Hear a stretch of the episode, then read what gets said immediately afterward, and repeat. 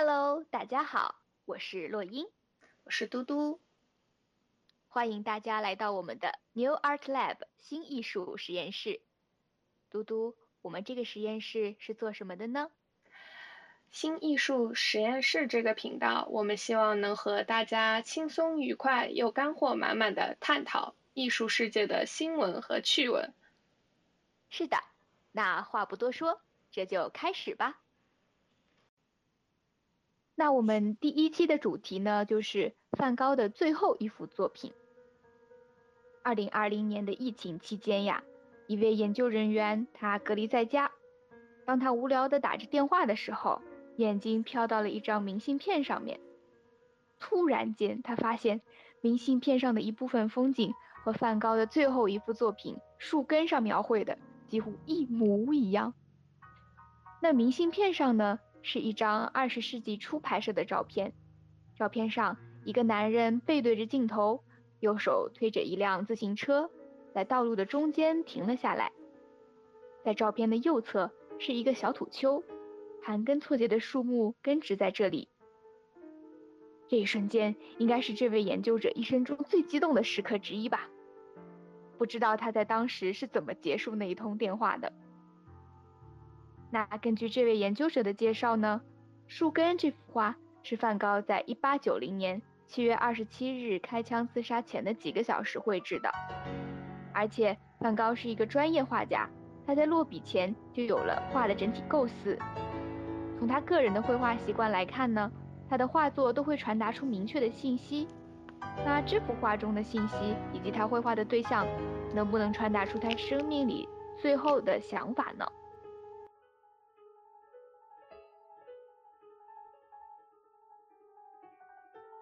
我觉得梵高是一个大家都很了解的艺术家，大家对于他一生中的波折也非常津津乐道，比如说他割耳朵，他和他情人的爱情这样。梵高的画之所以在艺术市场那么成功，和他个人传奇的经历是密不可分的。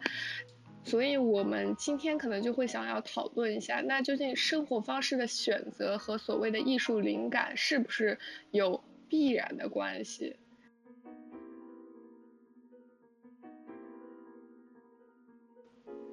我觉得一定是有关系的。就比如说一个艺术家，他是选择完全随自己的心意、随自己的欲望去做他的事情，还是他选择一定程度上控制自己的欲望，然后给自己每一天定好时刻表，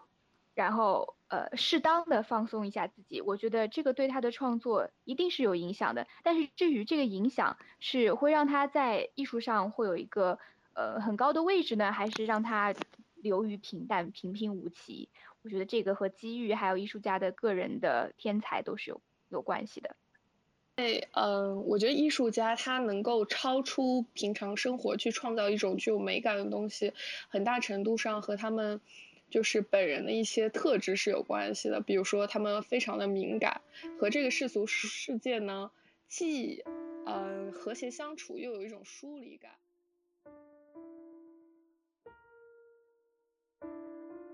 英国有一位非常有名的画家，现当代画家叫基斯沃恩，他曾经非常热爱写艺术家日记，然后他用一种非常细腻的笔触剖析了他日常创作生活中他和这个世俗世界的疏离感，然后这个为我们现在来理解一个创作者的内心世界提供了非常宝贵的资料。在1943年，基斯沃恩就写了一段非常有意思的话来描述艺术家和世俗生活的距离。他写道，他们与自己及他人都水火不容，长久的忍受孤独，经受病痛的折磨，便惨遭诸多不幸，他们的男子气概都被狠狠地击碎，而仅有的美创意瑰宝也在残骸和废墟中愤怒地灼烧。哇，我觉得这句话简直是为梵高量身打造的。梵高他一生都没有结婚也没有长期的固定的伴侣，也缺少亲密的朋友。他的弟弟提奥可以说是他唯一的生活支柱。长期以来呢，梵高给我们大家留下的印象也是他精神不稳定。那么根据资料，他确实是长期是有精神问题的，对不对？对，所以他才会有一些自残行为。艺术呢是神奇超多的，并且因为比如说一个美的东西，你不会想要去给它定价，它是不可定价和不可量化的，所以艺术品总能给人物超所值的感觉。艺术家作为这些仅剩产品的创造者，只有在外在条件上异于常人，才能与世俗世界割离开来。这个就有一种给自己一个人物设定的感觉吧，对不对？然后我想到了那个梵高，他就是之前你也提到的，他把自己耳朵割下来，然后送给妓女的这件事情。其实他那个时候正在和他的男神保罗高更在一起，而且他们是住在一起，两个人都住在阿尔勒。梵高他特别崇拜高更，然后在1888年的时候，他的弟弟提奥说服高更在法国南部和梵高一起待一段时间。那梵高也因为这件事情呢，租下了著名的黄房子，还买了2张新床。虽然他和高更两个人一起参观了阿尔勒的一些景点啊，还到了另外的城镇上面去旅游，但是梵高的崇拜和高更的自大，还是让两个人的关系逐渐恶化了。高更甚至会觉得说，梵高和提奥兄弟两个人是不是因为贪图他的财产才给他做出这样子的建议的？那各种各样的因素刺激了梵高，让他最终割掉了自己的耳朵。在他很需要高更的安慰与肯定的时候，高更却头也不回地返回了巴黎。我们可以看到，高更和梵高两个人，他们都有着非常鲜明的个性。那么梵高的生活我们了解一些了，那高更他追求的又是怎样的一种生活呢？高更是一个非常特立独行的画家，他是《月亮与六便士》这篇作品的原型之一，他更是一个有名的波西米亚主义者。波西米亚主义呢，就是艺术家表达自身与众不同状态的一种方式，它伴随着19世纪蓬勃发展的浪漫主义运动而兴起，艺术家们被塑造成饱经沧桑的英雄。波西米亚概念的发明者，你知道是谁吗？我不知道，我只知道有一首特别有名的法语歌曲叫 La Bohème， 然后法国人都特别喜欢这首歌，每次听到那个人演唱的时候，总觉得眼前有一幅非常异国风情的画卷展开了。我觉得应该不是一个法国人。对，波西米亚概念的发明者呢，叫亨利·米尔热，他在1843年出版了《波西米亚人》这部歌剧作品。《波西米亚人》的中心，不容置疑就是位于巴黎中心的拉丁区。我觉得你现在去拉丁区也能看到很多就是衣着非常与众不同的文化人，因为拉丁区那里有很多的大学，然后很多的旧书店。波西米亚人艺术家在当时的一个典型形象是什么样的呢？是他们一定会有一头非常卷曲的长发，穿着棕色天鹅绒套装或者其他非常宽的外袍，然后巨大的蝴蝶结型领结在他们就是行走的过程中上下抖动，就整个人感觉就非常具有戏剧性的穿着。他们在这种与众不同的着装方式，其实也和他们就是性格也比较有关系，因为他们内心，他们认为一直澎湃着不可抑制的创意冲动，他们的行为也非常离经叛道，他们酗酒啊，然后吸食当时的禁药啊，然后在两性关系中间沉沦啊。他们认为这种醉生梦死的沉溺状态是拥有灵感的必要条件，其中有些人出于对这种相关性理论的深信不疑，他们会刻意的让自己的日常生活更加放肆与堕落。亨利·米尔热他原话来表示这种艺术家生活就非常有意思，他说这种波西米亚主义是艺术家整个生涯的一个阶段，他是进入学院、医院或者停尸房的前奏。直白的来说，米尔热这个意思就是，你既然选择了波西米亚主义这种生活方式，你要不然就是获得艺术市场的巨大成功，成为一个在学院派也很受欢迎的画家，就扬名立万了嘛；要不然就因为过度堕落，然后导致身体出现了机能问题，需要去医院，或者更惨，就直接，在这种沉沦的生活中就英年早逝了。就很多人就是这样。高更就是一个彻头彻尾的波西米亚主义者，他一生都追求这种原始的生活方式，然后去大溪地岛，然后也传播了一些不好的疾病在那个岛上。我想说就是作为大溪地岛上的居民，我觉得对他们表示复杂的感情吧，因为他们肯定在那种疾病啊什么来的时候，肯定他们没有意识到，最终高更的到来也给这个岛涂上了不一样的色彩。那我觉得从高更他自己的生活，还有他对梵高的所作所为，我可以看到高更他其实创造了一个新的方向，就是他让自己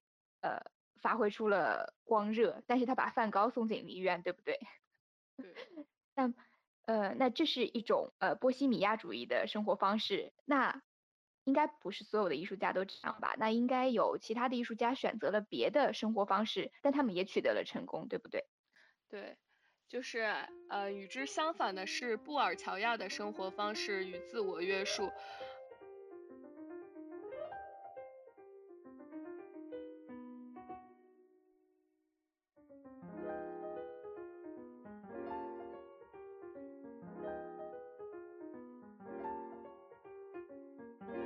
他典型的创立者是福楼拜。福楼拜认为，就是波西米亚放浪形骸的生活方式非常非常的不健康。他认为你要获得真正的艺术灵感，你必须要像一个真正的资产阶级那样中规中矩的生活。福楼拜就是这一种自我约束布尔乔亚生活方式的倡导者。在像以福楼拜为代表的这个类型的艺术家眼中，他们可以过着保守的布尔乔亚生活方式，并且认为这样才能在作品中保持激情和原创性。他们抗拒这种波西米亚主义的荒诞啊、堕落啊，甚至刻意为之的怪癖，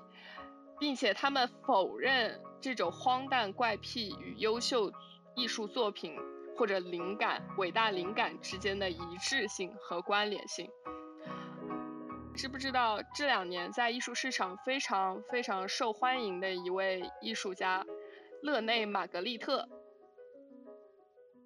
我在前2年看过他在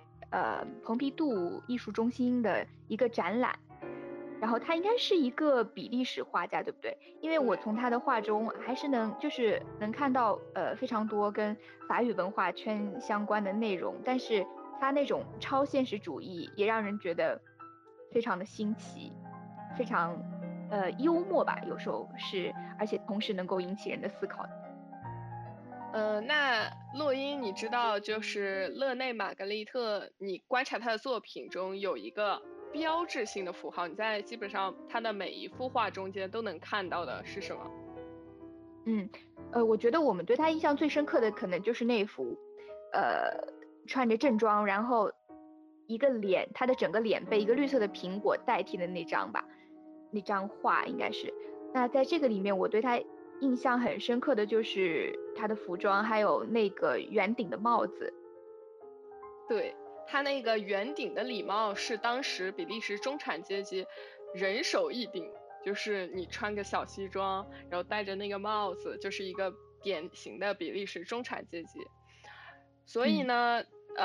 勒格玛丽特不光对他这种中产阶级的生活方式非常骄傲，想要保持像福楼拜一样，觉得这种有产阶级的资产阶级的生活方式能够对艺术创作有更加有益的影响。然后其次，他更是把就是他服装中的这个圆顶礼帽抽象出来，成为他艺术作品中最显眼的标志性符号，然后变成了一个他作品的一个标志吧。就大家一看到这幅画里面有一个这样的帽子，就知道是玛格丽特的作品。对，那你觉得如果他没有选择这个园丁礼貌的标志，他会是选择另外一个和中产阶级相关的符号，还是他会可能完全就走到另外一条路上去了呢？我觉得当时有一些人，他们明显看到了那种波西米亚主义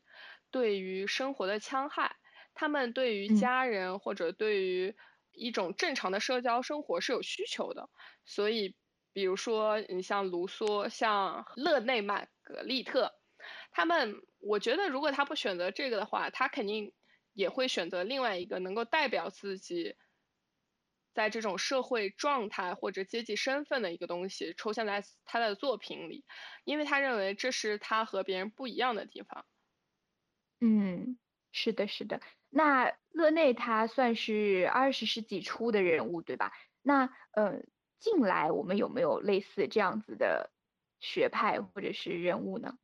有啊，现在的伦敦就存在着一群非常成功的肖像画家，他们又被称为细条纹学派，他们和我刚刚说的那种布尔乔亚自我约束的生活方式有一点点类似，因为他们为什么叫细条纹学派呢？因为没有人看见他们穿除了正装以外的服装，然后那种西装上面是有那种细条纹，所以他们就被称为细条纹学派。但是呢，他们又和福楼拜那种布尔乔亚式的生活方式不一样，他们并没有过于的自我约束，他们脱去了细条纹西装之后，他们也会追寻正常的人性的惫懒的放纵，比如说他们也会去夜店啊，也会有非常丰富的私人的感情啊，但是这种放纵呢是合理可控的，因此他们无比寻常的生活习惯和衣冠楚楚的生活方式令他的某些公众，尤其是他的一些收藏家觉得非常安心。他们的衣着上就是有一种和波西米亚主义相反的显而易见的寻常性，他表达的呢是对所谓一致性的终极抗拒，是一种后波西米亚的波西米亚主义。嗯，我觉得最后这句话就是很值得思考，有什么叫做对于一致性的抗拒？那他们不是其实一群人穿的都是细条纹，那他们是不是在自己同类之间他们还是具有很强的一致性的呢？哦，没有，他这种一致性是对于特立独行的外形和极强的艺术才华一致性的抗拒，就是他不认为说你一定要把自己搞得疯疯癫癫你才能成为一个非常成功的艺术家。那我们确实可以看到艺术它具有自由性，它体现在可以选择我们自己想要的生活还有创造方式。那艺术家他既可以是放浪形骸的，他也可以依靠经验和规律来进行严肃的创作，他可以尝试过去曾经出现过的艺术风格，他也可以逆着潮流而动。那重点就是要产生自己的风格，才能被这个市场更好的接受，然后取得自己更高的艺术上的成就。那我们总觉得艺术家的灵感就好像是泉水的源头一般，总会冒出一股股的新鲜的水流。那事实上是这样子的吗？我觉得任何一个跟创意有关的工作都不会说是你24小时都能冒出很多灵感。我觉得比如说诗人他们会说偷得俯身半日闲，但是正常人可能觉得那种有一点点无所事事的状态比较放松，但是对于艺术家来说，那种无所事事发呆的状态对他们来说就是一种非常烦恼，他们的经历就会，很多艺术家他之所以能够从普通人中间脱颖而出，他们内心的敏感程度和将个人经历内化成自己艺术创作情感的能力是非常强的，所以他们就很多人会，他不同时期的创作风格会极大的受到他个人经历的影响。比如说洛英肯定知道毕加索有很多时期，有蓝色时期，有粉色时期，这种不同的时期和他不同的情感状态是有直接关系的。创作出来的艺术价值是需要通过他们所经历的苦难来证实的，所以大众对他们艺术创作过程中的各种吸人眼球的奇葩意识喜闻乐见，所以你能看到很多艺术家的在成名了以后，比如说有梵高传啊，然后很多人根据梵高的经历拍了电影甚至动画片。但是这种经历不一定总是让他们感到快乐的，让艺术家本人感到快乐的，就是就像我刚刚说的那种无所事事的状态，其实是会给他们一种带来一种非常强烈的自我怀疑。我觉得之前我读博士的时候就会有这种感觉，就是会没有灵感，但是什么都做不出来，但是你也什么都不想做，那种感觉是非常痛苦的。就像我刚刚说的那个基斯沃恩，他非常爱写艺术家日记，他在1949年1月的日记里面就写过他的这种状态给他带来心理上的压力。他说，自我怀疑和无能为力总是在我身上此消彼长的发作，这令我无比沮丧。我开始相信，其实我的整个人生定位远非先天赋予，而是一场自作多情的骗局。所有的一切只是因为我不断打磨那些可以瞒天过海的雕虫小技，让我得以扮演自己所希望扮演的角色。然而现在，除了继续伪装，我别无选择，直至有一天我被世人揭穿，无所事事的状态已经让我身心俱疲了。此生再也无法继续创作的巨大恐惧笼罩着我，但我仍然死守着某种终将枯竭的错误信念。我满心愧疚地看着人们早上去工作时经过我的窗边，而又对他们晚上满载着单纯快乐回家而心生嫉妒。一切都如此真实，但这无法缓解我的痛苦。所以你能感觉到他写的那种，我觉得最让我感到共情的一句话是他说，人们早上去上班，晚上下班回家，这种规律性的生活，在你进行一个以创意或者以灵感、以才华为非常重要因素的工作的时候，你是没有办法达到这种规律性生活的。所以这就是为什么福楼拜啊、玛格丽特他们觉得你需要自我约束，因为如果你不约束的话，你很容易就进入了一种日夜颠倒，然后时间非常不规律的生活，然后这样只会更加让你自己的无论是体质上或者是精神上都非常难以承受那种混乱。他们其实内心都很渴望能过上正常人那种早上去工作，晚上下班回家，然后有一种简单的那种充实感，但是他们的天才不允许他们这么做，因为灵感就很难去界定它的存在和它的转换。艺术家工作是一个非常独特的工作，它没有办法和持续性的规律性的工作共存。比如说你不能每天早上9点钟开始画，然后6点钟结束，然后第二天早上再接着画，这个很难达到，因为灵感有的时候就像一阵风一样，它突然就来了，然后你不抓住那种感觉的话，你可能比如说你画到6点，你灵感刚好来了，然后你说啊我要去下班了，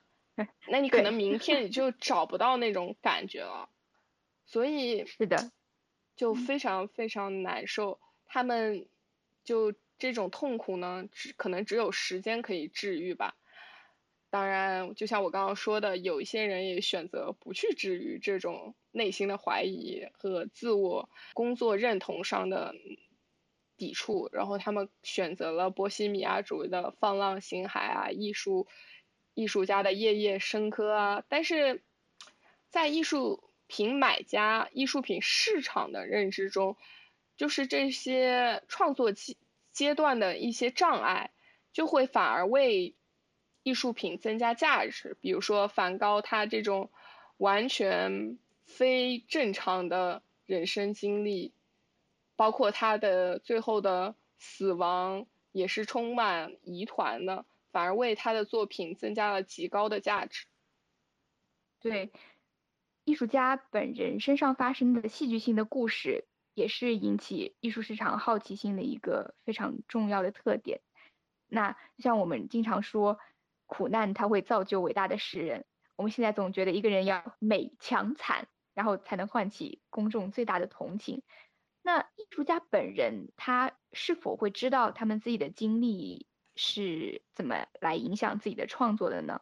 那他们在意识到这件事情以后，会不会刻意利用外部的推动力来促进自己的创作呢？会啊，因为我们现在谈论的主要的艺术家可能是些画家、雕塑家、装置艺术家，其实比如说时装设计师，他们也属于艺术家。你看圣罗兰先生的经历，他也会觉得就是他的艺术灵感会有枯竭的时候，然后他会选择借助一些外部的不健康的东西，然后去催发他的灵感，很难以承受的。因为他们本身很多人都是很敏感的，然后再加上这样子的压力，很有可能会对精神啊会产生一些影响吧，我觉得。对，不光是服装设计师有这样的压力，比如说你作为一个画家或者雕塑家，然后你活着就很成功了，那你的经纪人、你的代理画廊自然会要求你，比如说什么时候要做一个展览，那你就一场展览需要多少件参展品是固定的，那你就必须要在那个死线之前做出足够多的参展作品。那艺术家在遇到这种内部的外部的压力的时候，他们会怎么样来自省，然后把自己尽量恢复到一个对于创作是有利的一个状态呢？我觉得这个在心理学上是很常见的，因为比如说你在美国看心理医生，然后你跟他说我感觉我有一些什么反正心理上的不适，他经常会推荐你的是你把它写下来，你写在你的日记里。就像我刚刚说的，基斯沃恩他就是非常喜欢写艺术家日记。除了基斯沃恩以外，我知道德加也有写他的日记。德加其实本人是一个可能你跟他做朋友会觉得他有一些讨厌的人，但是他的确非常成功，而且他的成功我觉得和他去提炼他在市场上成功的因素，或者和提炼他的创作方式是有关系的。是的，是的，他就是特别爱好在舞台后面观察跳芭蕾的漂亮的小姑娘，对不对？那我们聊完了艺术家的创作过程，我们来看一看在艺术家结束自己的创作之后，他们的作品是怎样受到学院或者是受到市场的评价的呢？比如说梵高他的绘画生涯其实开始的比较晚，是从他27岁的时候开始的。在生命的最后10年间，他画了2000多幅画，但是只有1幅在他生前卖出，甚至有人认为这唯一1幅卖出的画还是一直很照顾他的弟弟皮奥托人买的，实在是太令人心酸了。那我们现在都知道他的画是价值连城，在公开市场售出的价格最高的一幅画作是一幅描绘他精神病医生的作品，名字叫做《加谢医生的肖像》。这幅画是他在生命中的最后1年中画的，那个时候他在巴黎北部的一个小镇上接受加谢医生的治疗。1990年5月，这幅画通过佳士得售出，以82,000,000美金创下了当时拍卖的最高价格。那为什么梵高的画在他活着的时候卖不出去，现在的售价又如此之高呢？如果大家想要了解艺术市场、艺术世界的一些运作原理，和了解一些如何读懂现当代艺术的话，我建议大家可以读一下苏富比一位现当代艺术专家叫菲利普·胡克，他写了一系列的关于印象派、关于现当代艺术的书。他是一个非常具有敏锐观察力，在学院派和艺术世界里面做到很好平衡的一个专家。然后他在这本书里面呢，很多观点我们在这一次的这个访谈中也有运到，它后面关于艺术品操作、艺术品售价，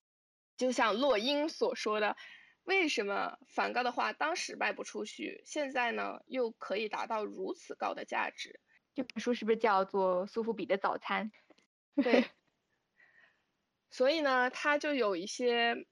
关于如何能够获得商业上成功的一些论述，比如说最重要的就是你要有标志性 iconic 和品牌性 branding。 洛英，你知道就是现当代艺术的开端被认为是在哪里吗？就是哪个点是古典艺术和现当代艺术节点？古典艺术和现当代艺术的节点，我只知道说对于经济来说，一般是我们说工业革命啊，那个时候，那我觉得艺术的发展应该在工业革命之后一段时间吧。艺术家他总是会对现实生活做出反应，所以那个节点应该是在之后一点的时间，是不是在19世纪那个时候？现当代艺术学院派最权威的大家知道都是 MOMA， 就是纽约的那个现当代艺术博物馆，然后他认为现当代艺术产生的节点是照相术的发明，也就是19世纪大概30-40年代的时候。所以在这之后，你看比如说印象派，他就不再追求你画的必须要像，而是追求一种情感上或者说一种更深层次上的表现，对吧？就不再开始画一些什么肖像啊、圣经故事啊，开始画一些非常个人的体验。然后印象派作为当时其实才出现的时候是一个非常非常与公众有隔阂的东西，毕竟任何一种新的艺术形式产生，大家都会接受的没有那么快。所以当时有一个艺术品交易商，他就是利用了一些纯市场的手段对印象派进行了炒作。他的选择的点不是说我把印象派作为一个整个整体，而是作为独立的具有魅力的个人进行艺术天才的包装，然后进行炒作。而且印象派这个名称来源也不是因为他们自己自称的，而是源于当时他把印象派的作品带到伦敦的时候，伦敦的一位学院评论家，然后是这样介绍他们的作品，并且把他们的作品介绍给公众。对，其实当时那位评论家他应该是有一种批评的含义在里面的，对不对？对，因为毕竟当时你想莫奈啊、雷诺阿啊，他们都还算是艺术市场上的毛头小子，然后你突然产生了一种全新的绘画方式，去挑战所谓的前辈、所谓的学院派，把他们贬得一文不名，那肯定大家就会觉得很难以接受。对，那这位艺术品交易商啊，他的名字就是叫 Paul Durand-Ruel， 对不对？在那个橘园美术馆里面，就是地下1层，它就有一个关于当时一个艺术品交易商的书房的还原。你看过那个吗？我没有注意。就是他做了一个好像不是1:1还原，他是做了一个模型还原。就比如说他们当时买进这些艺术作品，他们可能是作为家里的装饰放在那里。在那个巴黎的另外一个莫奈艺术美术馆里面也有关于他们当时在那个家族，在那个艺术品交易商家里的时候他们是怎么还原的。而且当时他们作为印象派艺术品的代理人其实是非常有风险，因为不知道他们究竟是能不能成为像梵高后来那么成功。对，这个东西也不像你说现在做经济投资，如果你知道整个社会它的经济科技的运行还有发展方式的话，你大致可能还是可以评判出哪一些类别它以后发展比较快。艺术这种精神上的东西，就是很难准确的判断它到底以后会不会被大众所接受甚至追捧。对啊，就所以这个时候就需要你的作品有足够的标志性和品牌性。比如说莫奈，大家只要看到他的睡莲就会说，哇塞，你家竟然有莫奈。就像之前很火的那个电视30而已里面，好像我记得那个女主人公去了一个阔太太家，然后看到了睡莲，就会知道，哦，她竟然有莫奈的睡莲。对，哎，那女主人还闹了一个笑话，是不是说，哦，好像就是那个女主人她说这是梵高的作品，然后当时那位女主人公她就呆了一下，就是一下子就知道可能这些是一群比较附庸风雅的人，然后她可能并不是完全知道那个作品的来源和它的特征，甚至这些艺术家，但是只要有这个作品在家里，就是能提升整个家族的品味，家庭的品味。对，当时我觉得印象派艺术品现在能够在市场上，包括梵高的艺术，它算是后印象派，能够达到市场上如此的高度和他的收藏家或者他的买家的宣赫，因为你知道他们在美国一个很大的买家就是洛克菲勒家族。2018年的时候，洛克菲勒家族还拿出了他们家珍藏的很多印象派艺术品进行拍卖，当时达到了一个市场上不可思议的高度，其中就有一幅莫奈的睡莲。记得当时我看资料，好像当时他们家就是把那幅画放在他们家楼梯的旁边，就是你可以一边下楼一边欣赏莫奈的睡莲。所以说他们把这幅画放到那里，除了它很好看以外，第二个是它很有标志性，很多人都能看出来，哦，你有一幅莫奈，可以证实他们家族财力上的雄厚。其次是印象派，包括那个之前很火的莫兰迪，他们在色彩上的运用是非常柔和的，然后就会使你和你整个家装非常非常的符合。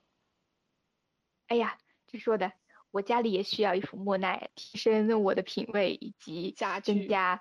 提升我整个家居的品味。这位巴黎的印象派艺术品交易商，他好像本身自己也在最后收藏了非常非常多的印象派的艺术家的作品，是吗？对，因为他们自己从他们开始代理他开始，然后他跟这些艺术家就是非常亲密的关系。有的时候这些印象派艺术家，比如说雷诺阿，他们还会为他这位艺术品交易商的家人做肖像画，然后给他们用于个人收藏。就是这是一种感觉，是一种相辅相成的关系。对，因为凭借他们自己也无法获得这种经济商业上的成功，所以他们也知道他们需要一个这样和世俗社会非常好打交道的人。对，所以这个艺术品交易商其实他不仅是艺术天才，他也是商业天才。他其实利用了资本家手里的财富，然后将艺术家还有他们的画作也变成了资本。对，但是这种艺术品交易商，他们好像和一些学院派的研究机构关系并没有那么好。比如说巴黎有一个印象派的鉴定机构，就是学术研究机构，然后他就和一些艺术品交易商有一些局域，然后还会之前有一个 Netflix 纪录片，就是说真艺术品还是假艺术品，然后其中有一幅好像是莫奈的画，然后他们找到了当年那个交易商，他们的确在记录在案，就这个画就是从他们这里卖的，他们交易商是从艺术家那边拿过来卖的，然后他们又送到了那个印象派艺术研究所，他们就说啊，这个画是假的，这个画不可能是莫奈画的。但是最后很有意思的是，在那个纪录片的最后，那个艺术品交易商他写了一封信给那个摄制组，就是回复了一下这个事情。他的意思就是说，我们和这个印象派艺术研究机构一直有局域，所以他不会承认任何我们卖出来的东西。啊，这个我觉得就有点不太可信了。我觉得他这个信里面就说的有一点夸张了，他也不可能都不承认吧。但是我觉得也许那幸好是存在这样子的鉴定机构，那整一个市场才不会完全被商业操纵。他可能是比如说他不会把它，你在艺术市场里面，你对一个东西最重要的不是相信你的眼睛，是相信你所有的书本材料叫做来源 provenance， 对吧？他就把这个艺术品交易商的 provenance 作为一个不是那么值得信赖的来源，所以他们就会不是那么有一些局域。但最好玩的是，你可能看出公众对于这种经历丰富的艺术家或者艺术世界的同情。他们最后你就能看到，在这个纪录片以后大概过了一段时间，就很多人去 Google Map 上，就谷歌地图上对那个印象派学院研究机构给了差评。原因就是说，你们这个就是睁着眼睛说瞎话呀，凭什么说这个东西是假的呀？反正就很有意思。所以你能看出来，确实挺有意思的。为什么这么多普通人，他们就完全在为一家商业公司，这些可能直接跟他们有交流的、对他们喊话的人，而不是去相信那些就是有着各种鉴定方法，然后更多的从画作本身来提出它的真伪性的研究机构。确实很有意思。对啊，这就是为什么民众对于印象派的很多画家都非常推崇。所以因为对于他们故事，对他们盘根错杂的社会关系的极大的好奇心，然后也促使艺术家有一定个人品牌的溢价嘛。比如说莫奈啊、雷诺阿呀，还有阿尔贝托·贾科梅蒂。对，他现在就是在巴黎非常非常的火，包括就是在华人圈中也非常的火，因为他有一个贾科梅蒂基金会，虽然规模很小，但是可以看出他想推广的雄心壮志，他就会发非常多的宣传的广告啊，然后邀请各种人去参观，然后在网上留下他们的评论。你说到贾科梅蒂，你是不是立刻就会脑海里浮现出他雕塑的印象，就是一个瘦长长的一个物品，猫或者人，对吧？说到莫奈，你立刻就会想到他的睡莲；雷诺阿，你就会想到他脸粉粉的小女孩。对，完全是这样。我们刚才说到的一些，应该说都是就是近现代的艺术品。那我们也许好像可以看到这么一种趋势，就是对于古典作品的收藏，我们谈的越来越少了。对，因为你如果去现在艺术市场上比较有话语权的二级市场、拍卖行、苏富比或者佳士得，你都能发现他们没有把市场的重心放在古典艺术上，然后这个部门就明显不会获得像印象派或现当代艺术那么强烈的关注。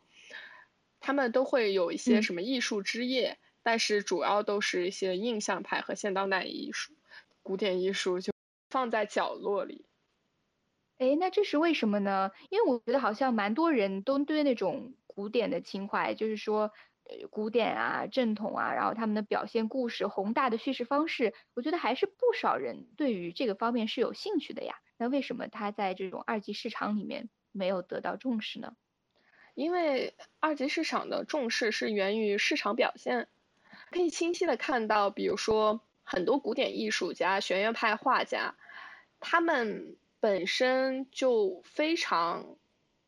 平常，就他们更多像普通的画匠，因为他们画的题材比较单一，比如说圣经或者古典肖像，然后他们不需要投入很多的个人情感在里面，但是往往投入个人情感在里面的古典艺术绘画家，比如说拉斐尔用自己的女朋友去画圣母，或者米开朗基罗，他们的作品就非常有名，但是大部分的艺术家他们觉得绘画就是一门职业，然后很难和现在的收藏家引起共情。是不是还是跟现在西方的艺术，就是西方社会就是推崇个人个性的发展还是有很强烈的关系的？有一个艺术评论家说过，你收藏的艺术品都是你个人希望成为的样子，所以他们会更加倾向于选择那种个性更加鲜明、故事更加传奇，在市场上更获得成功的艺术家进行收藏，因为你想成为那样的人。是的，就像收藏了梵高、向日葵的人，就会觉得自己的内心也在燃烧，永远都充满热情，不论年纪是多少。向日葵嘛，向着太阳而生，是一个非常乐观的题材，但是梵高本人却是一个全世界最痛苦的艺术家。戏剧性的冲突可能比如说你买了向日葵回家挂在墙上，然后首先你家客人来就会认出哦你有梵高，其次他会说哦我给你这个梵高的故事啊，然后人人都能说一段，然后非常非常满足你的社交需求。对，因为毕竟大部分人他是购买艺术品也是为了和家里来的宾客分享，有的人甚至会故意把自己的展品往外借出去，然后让它获得一个更高的市场价值。对，这个在欧美更加常见，有很多特别是工业美术品，他们会把东西长期借展在一个大的美术馆或者博物馆，比如说像在大英博物馆有大卫夫妇收藏的一批瓷器，有一些在长时间的借展之后他们就会免费送给博物馆，但是还有一些他们在碰到经济危机的时候会从博物馆拿出来，然后把它重新投入二级市场上拍卖行拍卖。因为你借展到了博物馆，它就会有了一个非常可靠的来源证明，所以往往会让它的艺术品增加更多的价值。对，感觉还是一种投资行为。那我们今天谈论了很多艺术家创作灵感、艺术家创作生活方式和艺术市场的反应和回馈，所以今天的节目就这样啦。好的，那我们第一期节目到这里就结束了。如果大家有想听我们讨论的问题，欢迎到我们的微博留言，我们的微博是新艺术实验室 New Art Lab。 如果大家喜欢我们的播客，也欢迎给我们积极的点赞、转发、支持，大家的支持就是我们把这个节目做下去的最大动力啦。今天的节目就这样告一段落了，大家拜拜，再见。